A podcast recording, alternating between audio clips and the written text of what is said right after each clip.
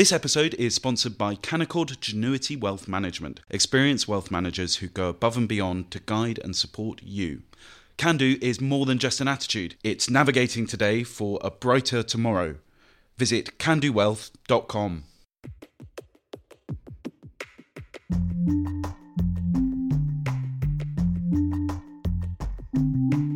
Hello and welcome to the Edition podcast from The Spectator.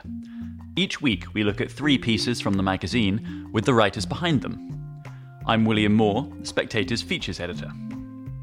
On this week's episode, I'll be learning about Labour's new centrist army, discussing the cost of speaking up in Putin's Russia, and debating the rifts in Satanism. First up, in her cover piece for the magazine, the Spectator's political editor, Katy Balls, writes that as Labour prepares for government, Keir Starmer is rooting out the far left sections of his party and replacing them with moderates.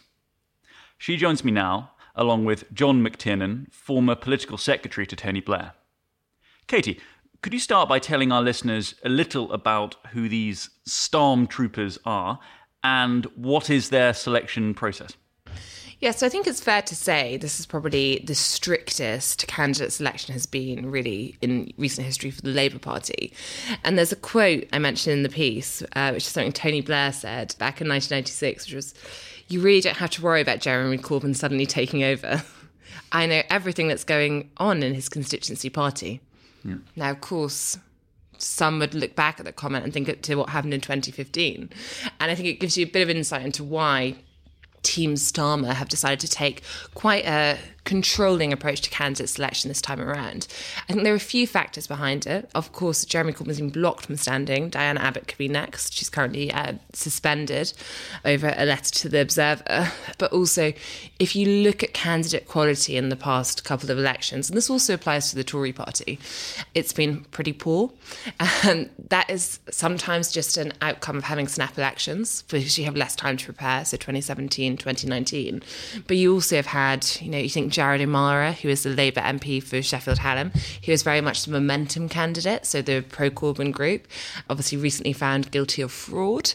Uh, you had Claudia Webbe, also seen as a, a Corbynite friendly uh, MP, and she has also been in court. So there's there's plenty of examples, and in the piece I mentioned, you know, one um, Labour staffer who recalled to me how on 2017 election night when the Labour Party did better than many expected, of course, did not win, but lots of people thought Tories get a huge majority. They started printing some of the CVs of these MPs who, to the surprise of most people, had managed to win, and quickly the optimism turned to um, despair. so, so, so, this time around, there's much more vetting, and that's partly uh, because Keir Starmer cannot afford to have lots of candidates who are murdered anti-Semitism stories, offensive comments, and it's also partly because he wants to have, uh, we can call it the Starmer Army, the model army, as the magazine says, but he wants to have MPs that, if the party does get into power, you don't know how big that majority is going to be.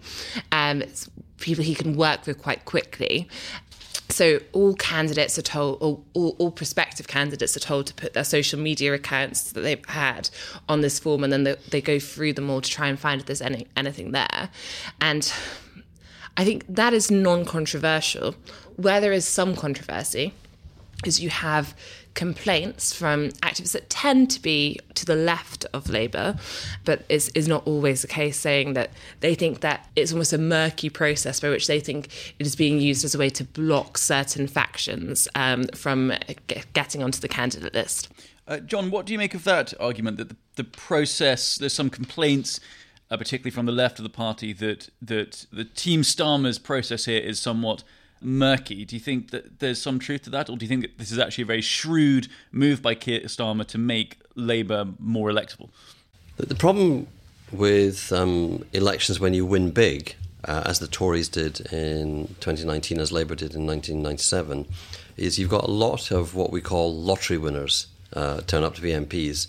You look at them and you see they were a paper candidate. They were chosen by a small number of members. Suddenly they're an MP. And you can't retrofit once you've got this big swing. The swing is in. So in that sense, you've all you sh- you all have to be a bit more prepared.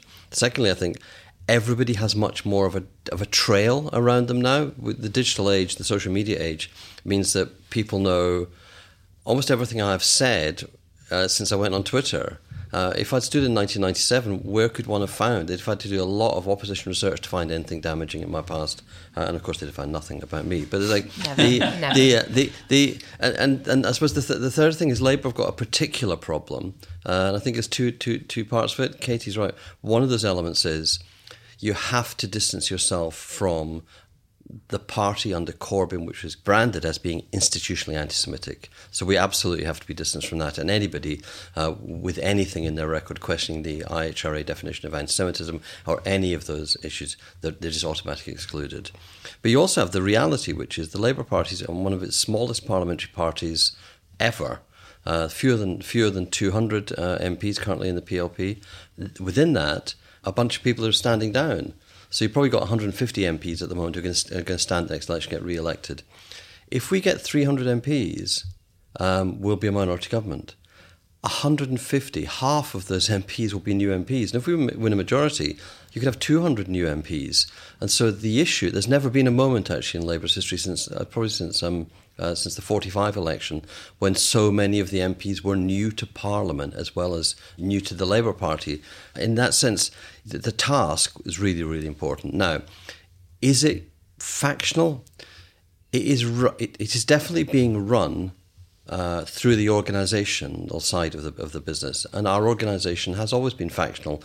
Its faction has been the party leader.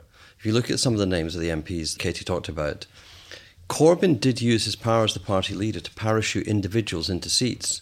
But there were people like Claudia Webbe. They were deeply damaged people. He didn't actually handpick great people. Tony got a different caliber of people parachuted in. This time round, it's interesting. Keir isn't a parachuting. Keir, Keir's team are looking for solid shortlists of, of at least four people all of whom would be a decent MP, and they're not picking favoured sons or favoured daughters.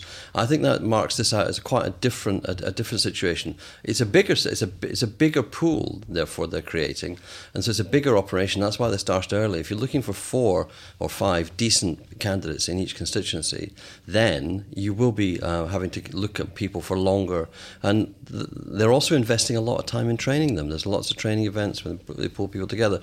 So look, I think it's a new thing. It's not factional, it's contextual, and it's because the party's always run for the leader, and it even was run for the leader when Corbyn was leader.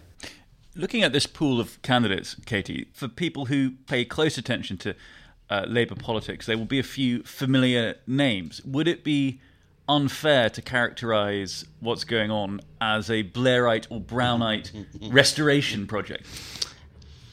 I, well, would it be unfair? I think it's definitely much more Blairite Brownite restoration than it is a Corbyn one. I think there's only Yeah. won Corbyn sympathetic right. candidate in, in the whole output.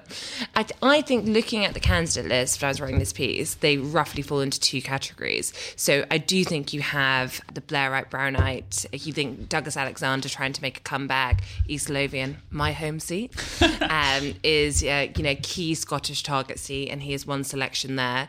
You also have former advisors to Alistair Darling. Uh, you have former advisors to to Gordon Brown, um, who have been selected for seats, and then you have what you, I suppose, you could call the Labour princelings.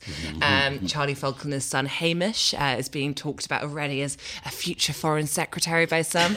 Um, I'm not sure. By some, Yeah, yeah. yeah. Who are we talking? I'm not sure how much they endear him to his potential parliamentary colleagues, um, and and so there. So I think there's definitely an element of that. Um, you know, people who used to work at the Tony Blair Institute. Some there's one figure who's been selected as a candidate. That institute, for example, uh, is on high alert if Labour does get into government. That many could go there to try and become spads. Um, so so there is that sense, and I, I did put to someone quite close to Keir Starmer, you know is this a Brownite Blair restoration? You'll be shocked to know they tried to dispute that. They said it doesn't matter if you love Tony Blair either way. um, but clearly, it's not a negative. It doesn't hinder you. Yeah, Yeah, exactly, yeah, yeah, exactly, John. It's not a negative. It will not hurt your cause. and then I think the other uh, element is you have a situation whereby there are quite a few candidates who have not been picked because they're long term supporters of the Labour Party who've spent decades putting leaflets out, but because of their career history, their life experience. So I mentioned, for example, Mike Tapp, who uh, a former soldier and GB News contributor.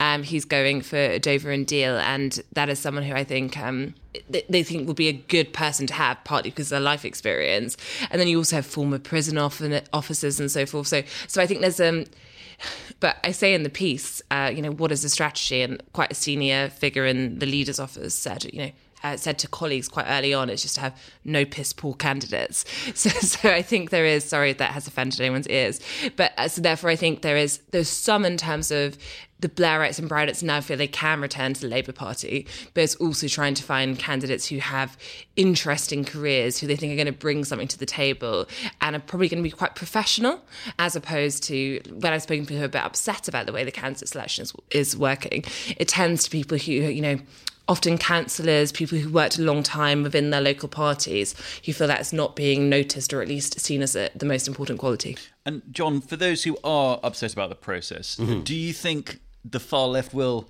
will go quietly, uh, or is there a general acceptance that the Labour far left project just failed with Jeremy Corbyn? It is time for something new, and so there's not going to be too much resistance in terms of actual action against what Team Starmer are, are, are getting up to? I think a really important factor for any political party in winning a general election is the party deciding it wants to win. You can never force a party to want to win, but if the party decides it doesn't want to win, you really don't have a chance, and the party will fall apart.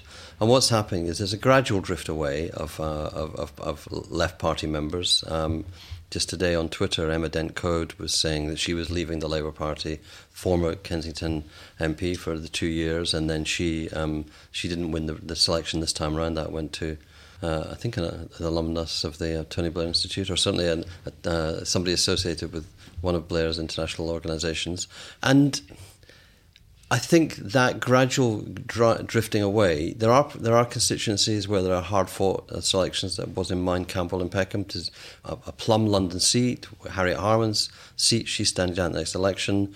The the left really really wanted a candidate who actually uh, wasn't on the on on the shortlist in the end. But the party membership is far broader than the far left who still control the party executive. And it's the party memberships at large who are choosing, you know, so in Camberwell and Peckham, three and a half thousand people within party membership. So it's the silent majority in the Labour Party who are finally casting their votes. And if they revolted against the shortlist they were given, you'd be hearing about it. But everybody has decided that they want to win this next election. That's that, that strength that strength of party unity is going to mean that if there were protests, they'd be small and muted, but they wouldn't be effective either. And the thing about Keir Starmer, which I think sometimes a frustration to those of us who, who write about politics, is he doesn't actually give a running uh, narrative on what he's doing. He doesn't give a running commentary. He doesn't actually, you know, running up to, uh, to from 1994 to 1997 there were lots of journalists who were being briefed on what Tony was doing, what the project was, what New Labour was about, what the processology of it was. There's very little briefing goes on from, from, from the Starmer project. What you have to do is watch what he's doing, and you see what he's doing. He's being ruthless in creating a new party in his own image. And you look at the other side and you see, well, what's the party membership doing?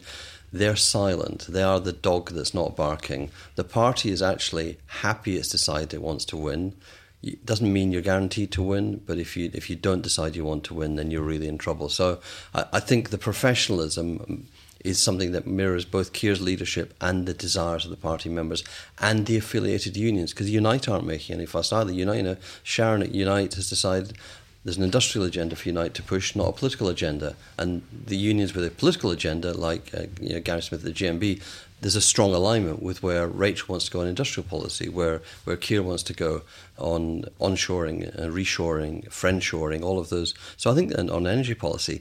So I think there's a there's a quiet calm about the Labour Party, which is there's less for people to write about in terms of splits, the TBGBs, whatever. Uh, and this is actually a great piece that Katy's written, which which surfaces some of what's going on in the background that, that's not being talked about or written about, and that, that's why it's very valuable for, for people to read it and think about what's going and see how the Labour Party has changed. Finally, Katy, let's talk, if we may, briefly about the Tories and their own selection process. Obviously, a lot of Tory MPs have said they're not going to stand in the next election, particularly perhaps those who are in seats that perhaps do not look so winnable as they once did. Is there also a a push within the Tory party to to vet their candidates a little more closely?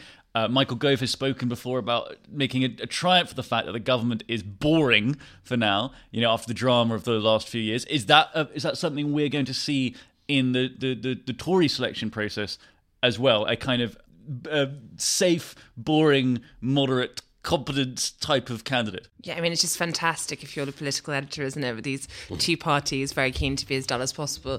the race, the race to the bottom. Great timing.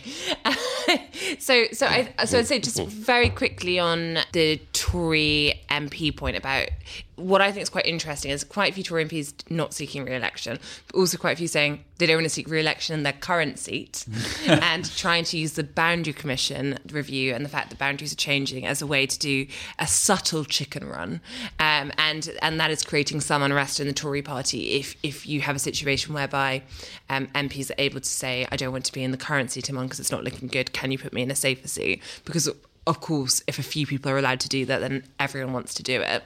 And it also doesn't scream confidence.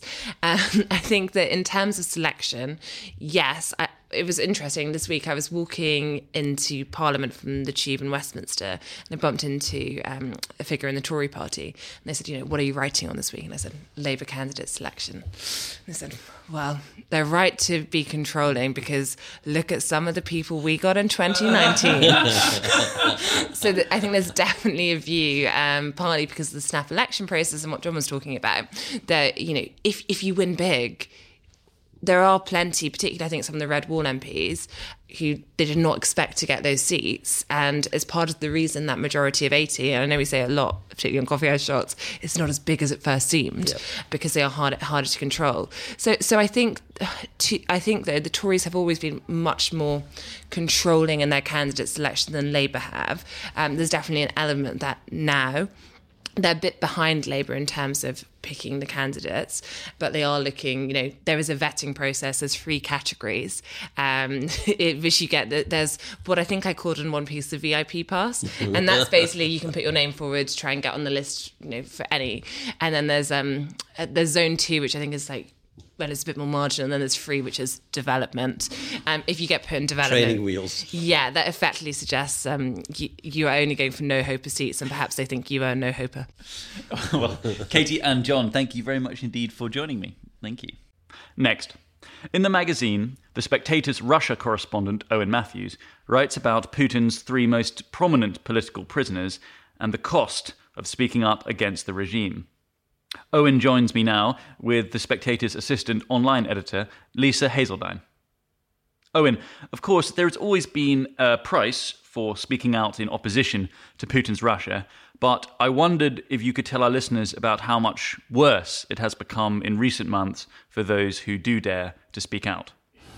Well, since the beginning of, uh, of, uh, of the the war, there's been an extraordinary spiraling, in fact, almost sort of hysterically so, in the penalties that have been levied by the Russian state against their opponents. So, for a long time before the start of the war, um, for the basically two decades of Putin's power, up to um, February 24th, 2022, there was a space for opposition. There was limited space. The opposition were harassed, they were arrested, but you know they were not thrown in jail for treason for 25 years. There was a certain sort of li- uh, limited available space for opposition, for independent media as well. All of that came sort of to a juddering halt at the invasion, and what we've seen over the last year, and particularly and most horrifically over the last month, uh, with the jailing of Vladimir Kara-Murza for a spectacular 25 years for treason, and also with the, the, the jailing of Ilya Yashin and the continued horrific abuse or petty abuse of um, Alexei Navalny in jail, is that clearly the gloves are off. And there's no scope whatever for defiance of Putin. Now we're sort of gone all the way back to sort of full Stalinist style repression in its severity, if not in its scale. Mm.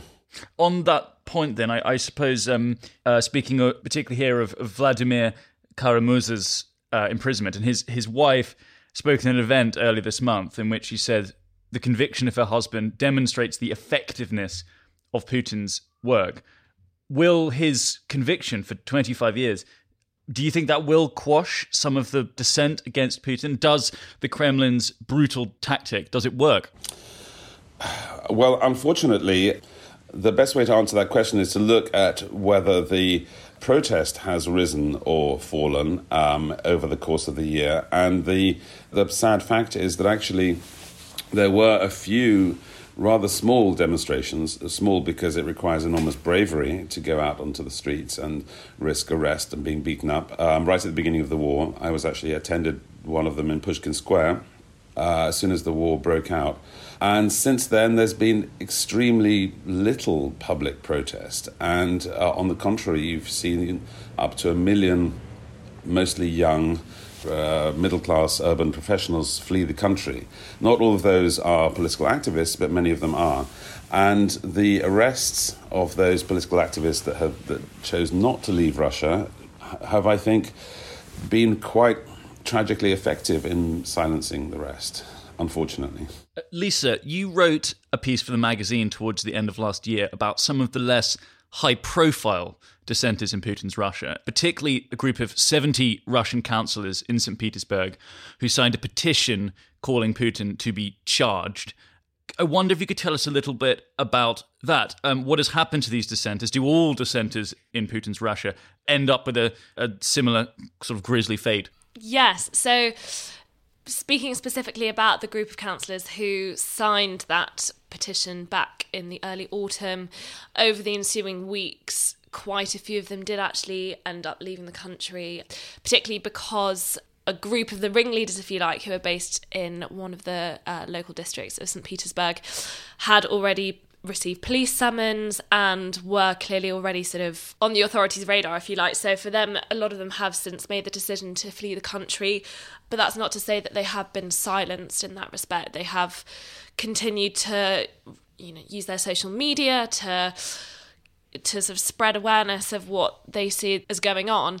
Um, and actually, funnily enough, they did in February receive a very Kafkaesque response to this petition that they sent to the State Duma in the autumn, um, which essentially said, Thanks very much for your letter. We won't be investigating President Putin for treason, but because of the fact that you have sent this letter, essentially, we will now be investigating you. So I think for a lot of them, it was definitely the right call for them to leave the country. Does that mean that they're silenced? No, I don't think so. But it does, of course, change what they can do or, you know, the scope of what they can do. Owen, in, in your in your piece, you call Navalny and Kara-Murza and others, you call them martyrs in the sense that they deliberately choose not to save themselves from what they must know could well be a, a very terrible fate this almost, I suppose, raises a, a, kind of both a moral and a practical question uh, in your piece, which is what is the best way to protest against Putin's regime? Is it is it better to kind of make a martyr of yourself as a symbol, or to leave the country, as as Lisa said, many many dissenters are doing, and try to oppose from abroad? I, I wonder what your opinion on on that choice is in terms of what's most effective? I don't really have a state an opinion, and I'm not sure I have one because it's such a difficult moral question. But I do. Uh, the point of the piece is to is to lay out that moral question and its complexities, because for most of Navalny's supporters, and in fact for most of the members of the opposition that one speaks to, who are passionate of Navalny supporters both inside and outside Russia, it is important for them that he is uh, with his people in his country and and suffering that fate that the Kremlin has meted out to him on his own hide. There is a sort of almost religious quality to that self sacrifice. But it's also important to remember that it is self sacrifice in the sense that, unlike you know, the great, um, many of the mm, important political prisoners of the 20th century, like Nelson Mandela or Václav Havel, both of whom went on to be leaders of their country. Uh, neither Havel nor Mandela had any choice. They were arrested and jailed by the regimes, um, by their respective regimes. They didn't choose to be arrested. They didn't go willingly to suffer that fate. And Vladimir Kara-Murza uh, is, a, is an interesting example because both he and Ilya Yashin another prominent uh, opposition supporter, were warned basically uh, many times. Um, people around Yashin were arrested and, and imprisoned. Kara-Murza was himself poisoned twice. Navalny, of course, was nearly fatally poisoned in, tw- in, the, in August of 2020. So the regime themselves want these people out. They want them. They prefer them to have them out. But since if they refuse to leave, or in Navalny's case, leave for medical treatment and then voluntarily return, then the regime is only too happy to, to, to, to, to jail them and make an example of them. And the key moral question here is what really is, you know, would they maintain moral authority if they fled into exile? Would they be would they be considered cowards, and would they lose their standing as opposition leaders? And the counterexample that I give is Svetlana Tikhanovskaya, who's the um, failed opposition candidate in the Belarusian elections of 2021, uh, who fled Belarus and is now leading a very active campaign from her exile in Vilnius against the Belarusian government of Alexander Lukashenko. And she travels around Europe, she meets with the European Parliament, she meets with European leaders. She's a very high profile opposition leader, and in fact, the Lithuanians treat her as a government in exile. So uh, th- there isn't a, a, direct example of someone who chose not to sacrifice themselves, chose not to become a martyr to the opposition cause by sitting in jail, but actually to flee. And of course, Tikhanovskaya's husband, you know, no one can deny Tikhanovskaya's courage because, or her sacrifice, frankly, because her husband remains in jail. But in Navalny's case, also, his brother was jailed, essentially as a way of, of, of intimidating him. He himself was poisoned. I, I, the, the, I, I personally don't think that people would would have thought particularly less of Navalny had he remained in exile and continued to campaign from exile. But uh, that's not the that's not the view of most of his supporters. For for for, their, for them, he's he's this sort of almost Christ-like figure, suffering all the sort of sins, suffering for the sins of Russia, and through his suffering, he'll redeem himself. Lisa, I, I want to ask you then the the question that Owen sort of poses in his piece. Do you think that these martyrs submitting themselves to be kind of endless political prisoners does that show the Kremlin to be weak because there are these people who are defying Putin and his accusations, or does it show the Kremlin to be powerful because they, they, they are able to clamp down with such strength? Yeah, I think having these dissenters, these opposition figures sacrifice themselves and give themselves over to the hands of the state, I think it does challenge the Kremlin's weakness because we have seen how the long arm of the Kremlin has stretched, you know, as far as London, 2006, um, with Alexander Litvinenko, and even closer to home, Boris Nemtsov, who was gunned down outside, you know, yards from the Kremlin in 2015. There are ways that if if the benefits outweighed the risks for the Kremlin, I'm certain that there perhaps would be ways of making these people disappear. The fact that they are kept in jail, that they are tortured, and that sort of thing. And essentially, as long as they are alive, their cause is also alive that I think does speak to the fact that for whatever reason the Kremlin also doesn't feel that they can just do away with these people. You know, famously Putin also has always refused to um, name Navalny by name. He's usually he usually refers to him as you know that man, or he will never use his name. And I think there is something that these dissenters stand for that scares the Kremlin, in my opinion. Thank you, Owen and Lisa. Finally, Damian Thompson, associate editor at The Spectator and host of the Holy Smoke podcast, writes in this week's issue about the rise of America's Satanists. He joins me now alongside Chaplain Leopold, who co runs the Global Order of Satan UK.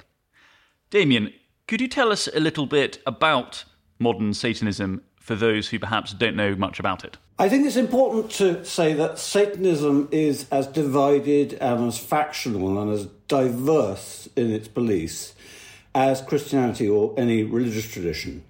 It's very sectarian, which is one of the things that surprised me. When I talk about Satanism, and indeed when Leo from the Global Order of Satan talks about Satanism, I think we have to accept that, as he says, they don't believe in Satan. And I'm not just going to brush that aside and say, but he's a you know but but he must be a real agent of the devil because he uses the word. They don't believe in satanism. They're ultra secularist campaigners who i think are using the media, which is naturally very sympathetic to them because they hate the church, extremely effectively. And one of the places they're doing that is this weekend in Boston at the Marriott Hotel, where there's something called SatanCon, which it's actually sold out. There's going to be over 800 Satanists and their fellow travelers attending what sound like extremely PC, New Agey, pierced and pronounced meetings. Not my cup of tea, even if even if I was relaxed about the Satan Satanism label. But it's been getting gushing coverage from the Boston press and all the trendy um, all the trendy websites. They just love it. Um, and they love its ironic use of satanic imagery. But one of the things that interests me is that it's being hosted by the Satanic Temple. And Leo is a member of the Global Order of Satan, and they, they don't get on, and this grips me. Nor do either of them get on with the Church of Satan, founded in the 1960s by Anton LaVey, which is the beginning of this sort of rational, atheistic, so called Satanism which itself had a split because LaVey's daughter runs another outfit, and now we're deep into People's Liberation Front of Judea territory. Yeah, yes. So, Leo, um, what do you think of Damian's description there that Satanism, particularly in its modern form, is essentially ultra secularist, and that rather than theistic in any way? Is that is that an accurate description? I would say we are secularist. I, I don't know how you define the difference between an ultra secularist and a, and a standard secularist. Um, I didn't attend a boot camp on that one. But we are definitely secular. We don't believe in a higher power. We don't believe in gods. We don't believe in demons. We especially don't believe in magic, which is something that definitely differentiates us from the Church of Satan, for instance, as Damian rightly pointed out. So we're definitely, definitely secular, yes. So, uh, what, if you don't mind me asking, is the point of it then? The point of it is that we're a religion in our own right and our own understanding. We use Satan as a figure of inspiration. And I'm very much talking about Satan as you might find in literary figures. So we're talking about the Satan as the rebel. We're talking about Satan in Milton's Paradise Lost, Satan in the ideas of the Romantics, and Satan is the idea of the one who stands up to injustice, knowing the consequences that will befall them.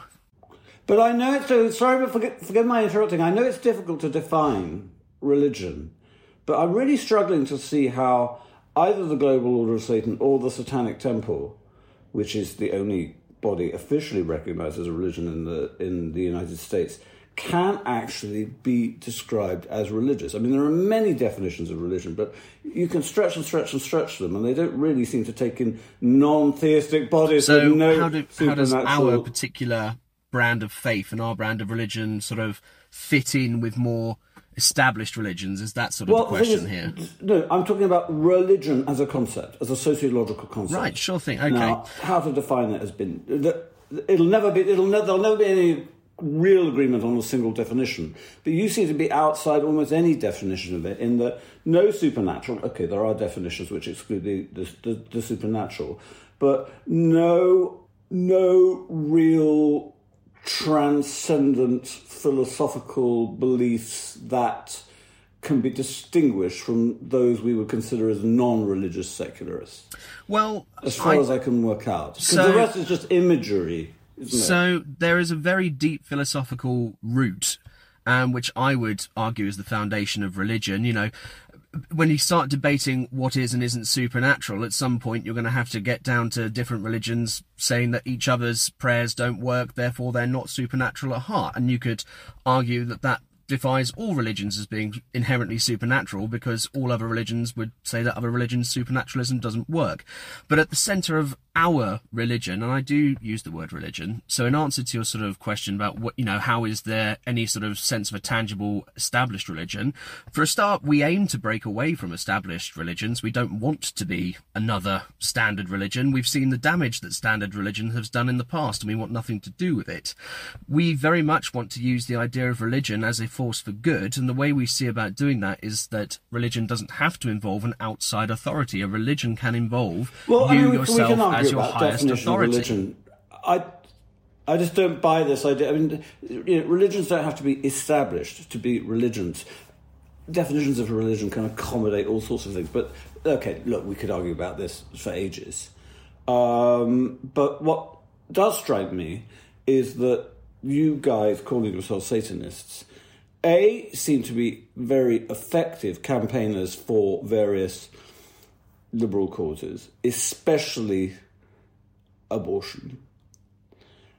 And the other thing that strikes me is that you don't all get on with each other, and that the hostility between the global order of Satan, of which you're ordained minister. I'm not ordained in uh, the slightest. We, do, we don't do we don't have Okay, ordination or anything okay, like that. right, we're we're non-hierarchical in Well, nature. order- my my title is bestowed Well, upon me by ordination agreement order- from okay, everyone I fine. work with. Okay, whatever, whatever. But anyway, the thing, the group you belong to, the Global Order of Satan, can't stand the Satanic Temple. Why is that? We, many of us, were members of the Satanic Temple in the past. We, at face value, found their values to be appealing to us. We agreed with their stated mission. However, after working with them for a number of years, we found that on a much deeper level, there were things about the leadership, especially, especially the higher leadership, that we found distasteful and displeasurable. And I'm not at ability to discuss those at great length due to the litigious nature of the Satanic Temple. So that's really all I can say on the matter publicly is that we found that there were inherent differences between their stated objectives and what they were actually doing behind the scenes. And so we decided to leave. Leo, there's um there's a point which Damian made there about the issue of abortion, which seems to be taken up by various uh, satanic churches after the Roe v. Wade overturning, and obviously it's a bit it's different here in the UK. But I wondered what what you make of um uh, this point made by the Church of Satan, which Damian cites in his piece, who say that oddly the the last thing that pro-choice campaigners might want is uh, an endorsement from from Satanists. I wonder, do, do you agree with that? Do you think that it might actually be off-putting, perhaps? the only people who have ever in any way negatively associated what we do with pro-choice campaigning is people who are anti-choice. Pro-choice campaigners have never contacted us, they've never reached out, they've never said please stop doing this or anything like that. It's only in the minds of anti-choice campaigners that they imagine this connection exists. Um, I yeah, maybe in your case that's kind of anecdotal evidence, though. Well, I- I'm sorry, I- I don't have, very um, statistics to embarrassing for hand. some. Uh, no, but I think you know the fact that the Church of Satan has pointed out, that at least the Church of Satan has said it's very embarrassing for a lot of pro-choice people in the United States to be associated with Satanism, which is associated in the public mind with child sacrifice. And let me quickly point out that I was, I, I think I was one of the first journalists to point out that the satanic ritual abuse stories were based on fantasy. But nonetheless, Satanism is associated in mythology with child sacrifice. And I can just think of pro abortion campaigners going, oh, great, we've got people calling themselves Satanists on board. That's really going to play well. But actually, the irony is that the liberal media is so in tune with your basic agenda, Leo, that it doesn't matter. And the more pro, the more pro-abortion you are, the more, the more you know, the more sanctified, as, as it were, you are by by the media. So It's an interesting choice of words to done, use, um, sanctified. modern there. rational Satanism. It was ironic, Yeah. like your Satanism. Uh, well, the, the, um, sorry, Leo, if I may ask, at the end of his piece, um, Damian says that, that there's a sort of popularity among uh, younger people, sort of Gen Z, for example, for this popularity among younger generations for Satanism. Is that something that you've encountered? Uh, that there's a kind of popularity among young people? I would actually say that there's been this.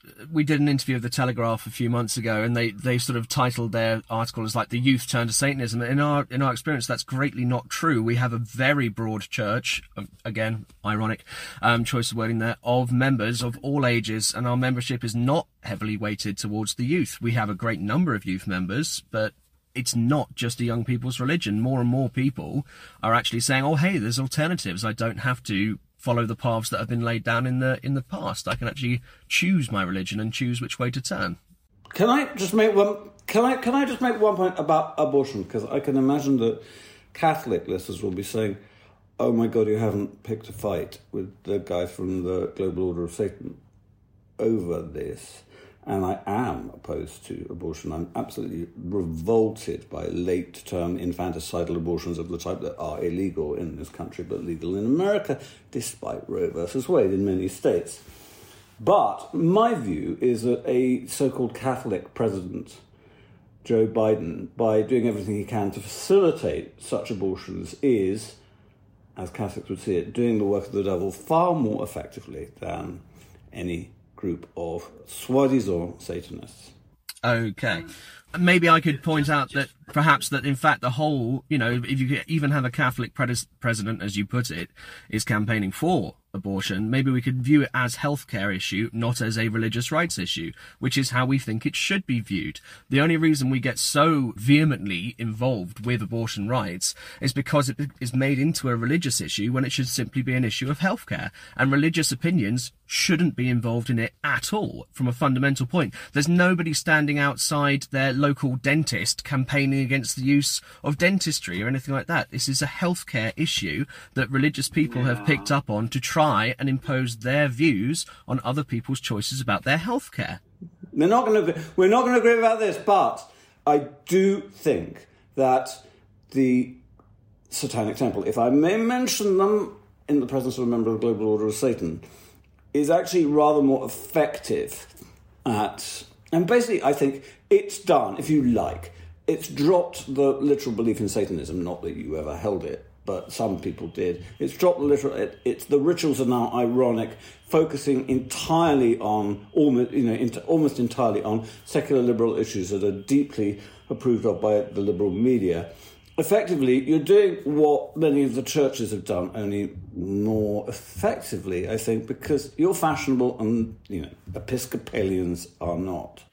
Yeah, so that, that ironic point is interesting to me, to me, Leo. I suppose uh, my final question, then, if I may, and it's something which I just can't wrap, wrap, my own head around. But if a lot of a lot of all of this is sort of ironic, and the kind of a lot of the ritual stuff is is ironic, uh, uh, what sort of is the the point of it? For a start, I would say Damian has lots of opinions about our rituals.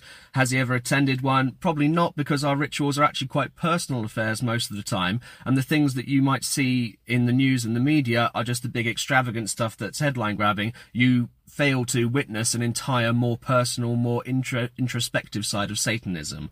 So please don't discount the religion just because you've only read what you've seen in the headlines. So our rituals can take a number of different forms. In fact, there's just been a Swedish PhD student who's done a whole of their thesis on the nature of modern satanic ritual. A lot of us from the Global Order of Satan gave interviews. You're welcome to Google that and find it should you so wish. And a lot of our ritual work is focused deeply on personal growth and introspection and community bonding. So as I've stated many times, I cannot speak for TST. I want nothing to do with TST.